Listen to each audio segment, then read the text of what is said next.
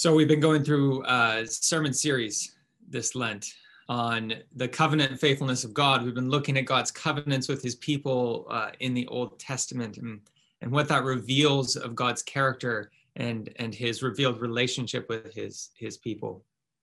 And this week we come to Second Chronicles chapter 36.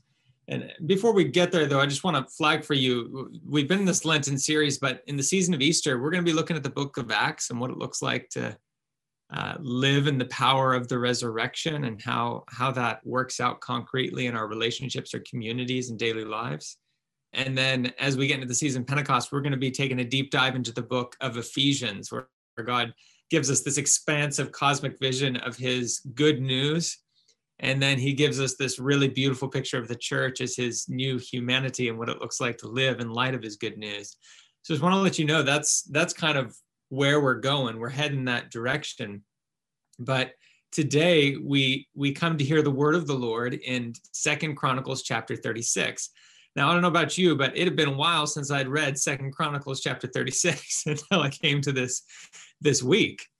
And one of the things that's helpful to understand about this passage is that in the Hebrew Old Testament, in the order that the books of the Bible occur in the Hebrew Old Testament, the verses we're reading here are the final verses of the Old Testament.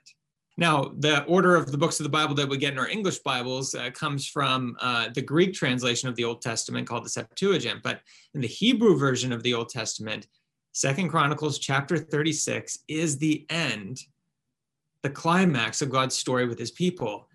And it's incredibly, it's incredibly anticlimactic. his people end up in exile. The wrath of God responding to the hardness of his people's hearts and their unwillingness to hear him. And so, this great symphonic story that we've been listening to ends in a very anticlimactic way. In order to feel this, it's worth, worth us recapping what we have seen so far in the last few weeks of our Lenten journey we began with God's covenant to Noah, how God had purged the earth of its wickedness and evil through the waters of the flood. And then he hung his war bow in the clouds, committing to never again deal with human sin in this way. Then he commissions Noah and his family to go forth and multiply, reestablishing the earth in light of God's goodness and his grace.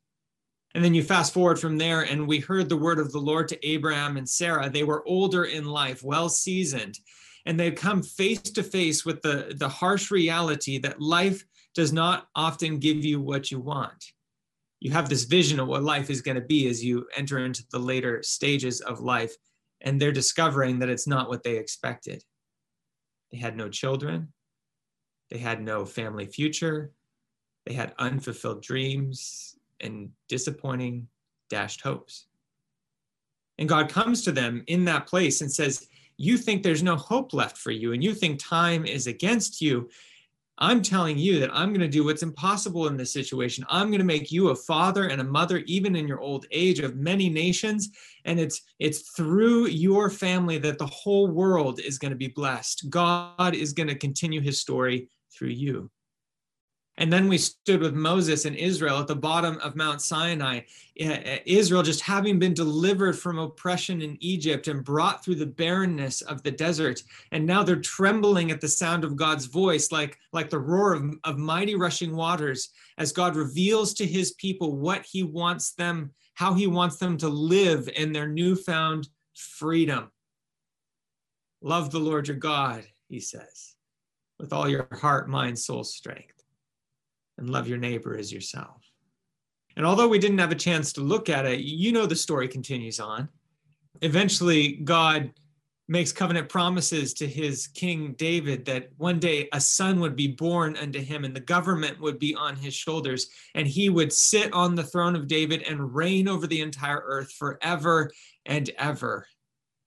And so we get this sense as we go through the story of the Old Testament that God is moving his purposes and forward in history through this particular people that he's chosen. And although there are many twists and turns, his, his grace is sovereign and it will not be defeated. He will accomplish the purpose for which he has set out. And that's why it's so anticlimactic to come to Second Chronicles 36. because if you're the people of God, in light of all these promises and all this grace and all the mighty works he's shown, you you go, whoa, what's happened to all the promises of God? Things were so great. We had so much hope for the future. And now we find ourselves sitting in the isolation and abandonment of exile with a people who are hard hearted and stiff necked and profoundly untransformed and unfaithful. The text describes this starting in verse 13. It says that the king of Israel had hardened his heart against turning to the Lord. And verse 14, that all the officers of the priests and all the people likewise were exceedingly unfaithful, following the abominations of the nations. And so the picture that we're given is of every level of society being infected with, with instinctive hardness of heart, from the king to the officers to all the people. A whole society and culture and system has been created over time that is resistant to the compassion of God and is blind to his prophetic words. And we're told in verses 15 and 16 that the Lord, the God of their fathers, notice how that language evokes that whole Old Testament story we just rehearsed. The God of their fathers sent persistently to them by his messengers because he had compassion on his people and on his dwelling place. But, says the chronicler, but they kept mocking the messengers that God sent, despising his words and scoffing at his prophets until the compassion of God ran out and the wrath of God rose against his people, and there was no remedy anymore. In other words, we come to the end of God's mighty works in the Old Testament only to discover that the pe- people of God simply don't want to hear it anymore. they, they don't want to hear what God has to say. And the intention of our passage is to drive home upon our hearts and minds the sorrow, the real heartbrokenness that we should feel over this reality. Because the New Testament tells us that the history of Israel was recorded not just to tell us some fun facts about history, but in part to hold up a mirror to our own hearts, to the people of God in every successive generation lest we forget the past and think ourselves beyond the sins and failures of our ancestors. Today, if you hear his voice, says Psalm 95, do not harden your hearts as when your fathers put me to the test, though they had seen my works. And so we're confronted in our passage with this very real possibility with this with this sobering possibility that the people of God can see God's works.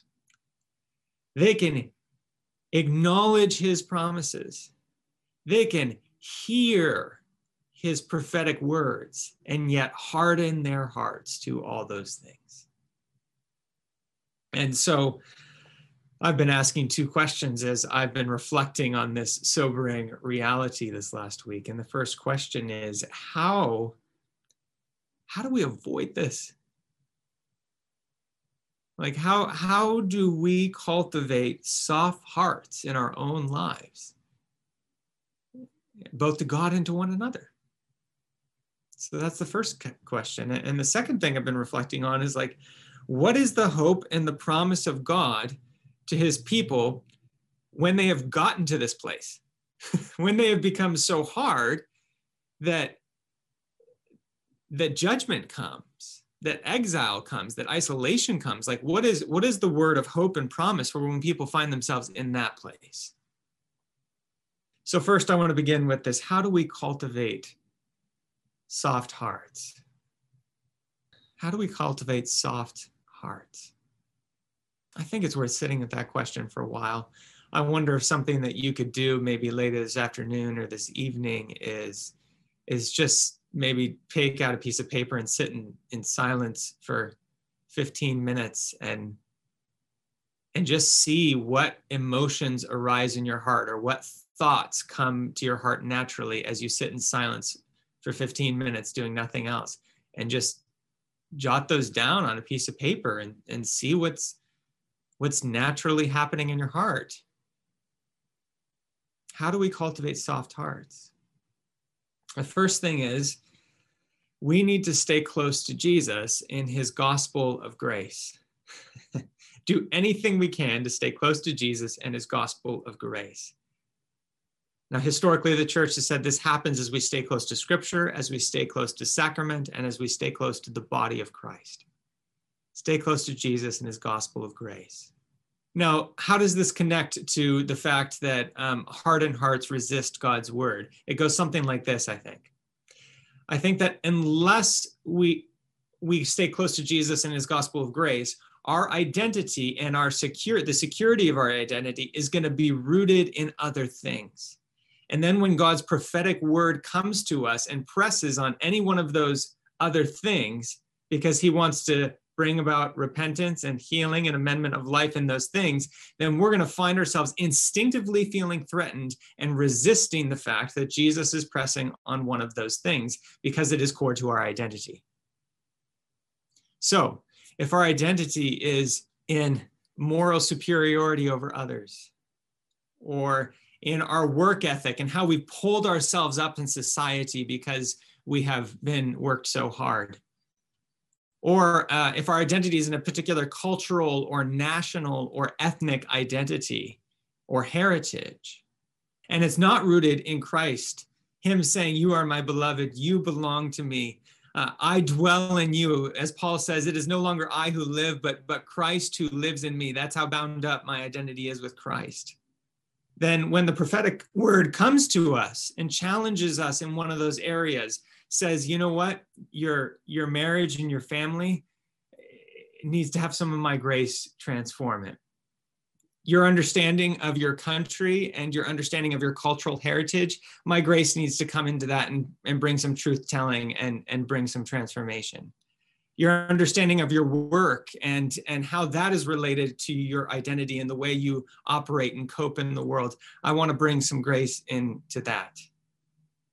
And unless we are really close to jesus and we see our primary identity as being rooted and secure in him then when these things are pressed on we will automatically resist his grace in our lives.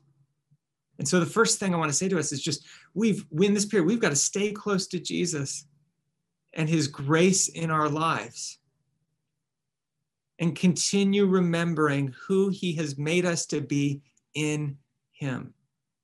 In Christ, Paul says, God has blessed us with every spiritual blessing in the heavenly places. There is no reason for us to be insecure in him. So stay close to Jesus. The second thing is we need to acknowledge not only our defiance of grace, we do defy grace. but also our distraction from grace. So, our defiance of grace, uh, one of the key things in reading scripture, and scripture here is, is the primary prophetic word in our lives. One of the biggest things in reading scripture is not just that it's hard for us to deal with ex- exegetical conundrums, although that's true sometimes. It's that deep down in our hearts, we resist grace. We defy grace. And so there are things that scripture says to us that we just don't want to hear. But even more than that in our day and age, more than just defying grace when we hear it, I think we are actually distracted from it. We don't even get to the point of hearing it. And one of the reasons for this is just the, de- the rapid development of kind of internet technology that has grown in our culture so quickly um, we're living this kind of virtual technological revolution and it's it's developed more rapidly than our ability to reflect upon it and its implications for us. And so i think one of the things that happens is we have our phones and our computers and our tvs and our news feeds and all these things constantly bombarding us. And in all the noise it's hard to hear god's voice. It's hard to hear his prophetic grace because we're just distracted. I was struck by this as I was rereading Richard Foster's classic work this last week, uh, The Celebration of Discipline, A Path to Spiritual Growth. If you haven't revisited that in, in recent years, feel free to go for it. But it was the 40th year anniversary edition. And, and Richard Foster was kind of saying, like, after 40 years, culture has changed a lot. I mean, those of you who've been around for that long, you know how much cultural change has happened at a, at a mind boggling pace over the last 40 years. And he says, do the disciplines that I brought up in that book, do, are they still relevant to today in our current age? And, and he, the answer simply for him was like, yeah, totally, they are. But he said, I think there's one thing that has changed in our culture that it makes it hard for all these disciplines, and it's the reality of technological distraction. And so at the very beginning uh, of his preface to this 40 year anniversary, he says, So let me just start before you even get to any of these other spiritual disciplines forming your life in Christ and give you a helpful discipline for just dealing with distraction. and, and so I commend it to you. He, he says, uh, Three days in a row, do this turn off all technology, your phone, your computer, everything for half an hour, 30 minutes each day, three days in a row. On the first day, read a couple verses from Psalm 139. Search me, O God, and know my heart. See my thoughts. See there if there be any wicked way in me, and, and lead me in the, the way everlasting. He says, just read those verses and then literally sit in silence and stillness for 30 minutes, just letting God search your heart and your mind. The next day, turn off your technology for 30 minutes. And then he says, This time go for a walk, movement. And he says, To the pace of your steps, say the Jesus prayer, just whispering it under your breath for 30 straight minutes. Lord Jesus Christ, Son of God, have mercy upon me, a sinner.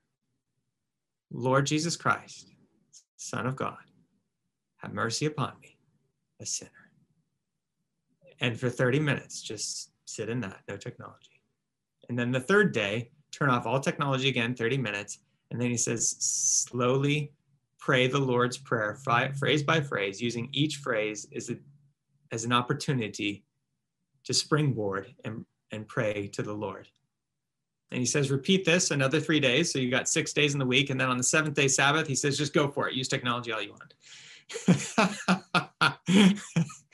and and um, and he says, what this is going to do in you is this is going to cult- seek to cultivate over time. And he says, do this for weeks, do this for months. And then at the end of three months, he said, go away on a 24 hour retreat by yourself and bring nothing, no technology, just nothing but a Bible and a notepad to write on. And if you commit yourself to this over time, he said, you will have cultivated an ability to refocus on God's words to you. And then when you go on that retreat, you'll be amazed with how your heart is starting to soften again to the grace of the Lord and what he wants to speak into your life. So the first thing is stay close to Jesus and his gospel of grace. And the second thing is acknowledge not only our defiance of sin, but our distraction from sin, and actively just seek practical ways to put yourself in the Lord's presence so that he can begin to soften your heart and focus you on him again. And then the third thing I want to say is that we need to be open to voices. And I'm talking about here like spirit anointed and spirit guided voices from within the body of Christ. Now, they can come from outside the body of Christ as well, but right now I'm just limiting myself there. Within the body of Christ, who are speaking prophetically in our day and age. Now, I want to be careful here because there's lots of people that are claiming to speak prophetic words, like this person's going to become president or this event is going to happen on this date in the future and all these sorts of things. And that's not what I'm talking about. I'm talking about people who are speaking prophetically in line with the Old Testament prophets their message to God's people. And the message of the Old Testament prophets was simply saying there is a gap between the covenant calling that God has placed upon his people's life and the way that they are actually living their lives. And prophets named that gap and they said, realignment is what God is calling you to. Prophets named the gap and then they said, realignment is God's loving and gracious and compassionate, the word compassionate shows up in our passage, will for your life. And now this can take lots of forms in the prophets. So you see the prophets like naming the cultural national idols of the day. You, you see the prophets um, unveiling the hypocrisy of the worship of God's people. If they're saying thing with the, one thing with their mouths and doing another thing in their lives during the week, the prophets name that. Um, the prophets also um, will often name how unjustly God's people are treating the poor and the oppressed and the immigrant and the marginalized and the weak in their society and how they, they've fallen into this default habit of human nature that you look out for your own interests instead of the interest of others. And so it takes lots of forms in the prophets. But one of the things that we, as the people of God, if we really want to have soft hearts and we really want to be obedient to God's will and we really want to be sensitive to the movement of His Spirit, is that we have to be willing to hear voices that are going to unsettle us a little bit. And we have to resist that thing in us to, that we instinctively um, reject anything that is different from what we already know and what we already want to believe. We have to be willing to pause for a moment in humility and ask the Lord is, is there anointing of the Holy Spirit in this? Does this align with God's prophetic revelation in the Holy Scriptures? Is there something about myself or the community I'm part of or my life that God graciously in his compassion wants to do transformative work in? And so we have this stay close to Jesus and his grace because if our identity is not firmly rooted in him, we're not going to be willing to hear those words. And then we need to acknowledge the ways in which we're distracted from his grace and, and invite the Lord to refocus us in him and then we need to be open to the prophetic speaking of the Holy Spirit through people, through Holy Scripture in this time, and revealing ways in which He would like us to grow. I think those are some of the practical ways in which God invites us to cultivate a softness of heart so that we don't repeat the sins of our ancestors and harden our hearts to the Lord. But the reality is, is that our hearts do grow hard. and there are there are times when when it we just see it and, and it hits us and it's a revelation of God. We're like, oh my gosh, my heart is so hard in this relationship, or it's so hard towards this person, or it's so hard in this area. Like, what do I do? Uh, what's God's promise and hope for me in this? And two quick things I want to say to that is the first promise and hope of God is that He will take the curse and the consequences for that hardness in your place. So we're told in our passage that the curse for sin, the consequences of sin are exile, alienation from God and other people. And Paul in Genesis chapter 3 says, anyone who is hung on a tree is cursed by the law. And he says, Jesus took the curse for us so that the blessings of Abraham might come upon us and that we'd be filled with the Holy Spirit, he says. So, the first good news is that if you are in a place of hardness of heart, Jesus says, I am going to take the consequences for that on your behalf. I'm going to take the curse of exile on the cross so that you can receive the Holy Spirit, and the Holy Spirit will work in your heart, giving you a new, soft heart that's alive to me. And the second thing, the second word of hope in our passage is that God is committed to the activity of rebuilding. You, you see this at the very end of the passage. He says i'm, I'm gonna i'm gonna rebuild my temple which in in the new testament becomes an, an image for the people of god themselves not just a physical building but for the people of god themselves. And, and after a season of covid and after all the things we've we've been through as a church this is a welcome word. God is a god of rebuilding god is a god of restoration God is a God of renovation, renovation of the heart, says Dallas Willard, but not just of the heart, renovation of the people of God, the whole community in the world. Jesus says, I will build my church, and the gates of hell will not prevail against it. Paul says in Ephesians chapter 2 that God has torn down the dividing wall of hostility between nations and ethnicities and different people groups, and he has made them one new person in Christ, and he is making them into a holy temple, building them as a dwelling place for the Spirit of God. The apostle Peter says in 1 Peter chapter 2 that God is building his church living stone by living stone into a spiritual household that declares the praises and excellencies of them of him who called them out of darkness into his marvelous light. And so you get this sense throughout the scriptures that God is a God of rebuilding. And so that's the word of hope for those that find themselves in a place of hardness is that Jesus is going to take that exile for them and he's going to bless them with the ministry of the Holy Spirit. And then Jesus is committed to this work of rebuilding.